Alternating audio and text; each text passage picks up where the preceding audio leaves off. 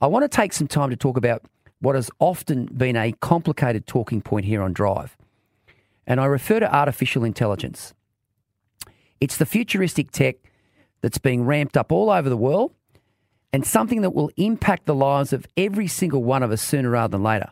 But what, what actually is it? How can we possibly start to use it better on our own lives, our own businesses, and our own states in the country? So, Emma Crichton was last year appointed as the CEO of the world's fastest growing generative artificial intelligence bid company, AutoGen AI. She's on the line with me now. You there, Emma?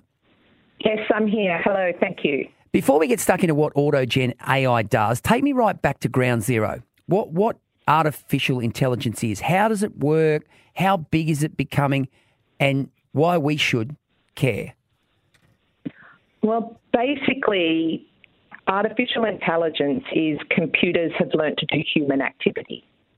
They've learnt to do what we've always done ourselves, and technology hasn't been able to do on our behalf there's a lot of quantum mathematicians, um, mathematics, etc., that could explain really how that all works with the neurons, etc., which is way above my pay grade.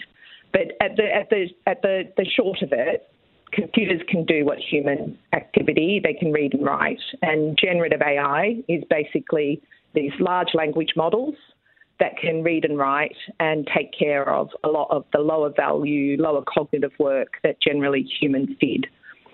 Now, I took a call, uh, Emma, earlier in the week from a listener who said he'd seen an AI generated video of Joe Biden singing the Russian national anthem.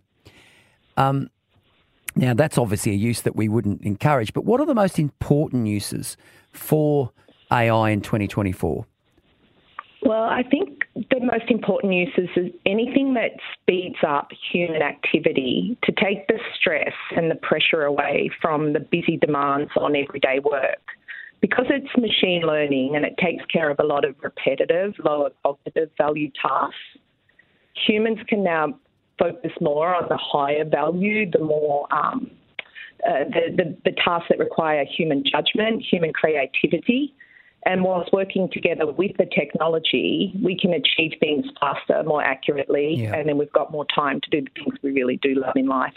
Is it true that AI can actually uh, be misused to hack systems, accounts, negative, negatively impact our lives? Uh, can you quell any of those worries for 4BC Drive listeners?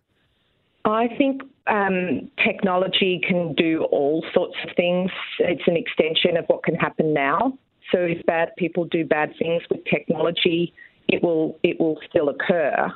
But the good thing is that in the hands of the right people using machine intelligence in the right ways, hopefully we crack down on a lot of that poor activity. It's not an area I'm a specialist in, but you know, I think every time we've had advancements, um, people find a way to cheat. Let's hope that um, with tools like ours, that are allowing businesses to sort of achieve their business goals quicker, faster, better, win more business. Uh, no one will have time to be bothered with that sort of stuff, I hope. Yeah, all right. So take us through that AutoGen AI. What do you guys do? And if I'm a small business owner and I want to sort of buy into AutoGen AI's, you know, um, suite of services, what do I get? Well, we're specialised uh, generative AI for companies that write bids, tenders, and proposals. So this is like something that's very niche, but it's actually a very large, uh, a very large area of our economy. Anytime government spends money, they have to put it out through public procurement. So small businesses, medium-sized businesses, um, anyone that's going to be looking at opportunities to um, build any of the infrastructure and services required for the Olympic Games will need to tender to win that win that money from government to deliver on that contract. Our software enables them to do that accurately, enables them to do it more efficiently and faster than they would without our software, and uh, it will help them achieve their business goals. You mentioned the Olympics, Emma. Um, what sort of opportunities does AI present as we head into the 2032 Olympic Games here in Brisbane?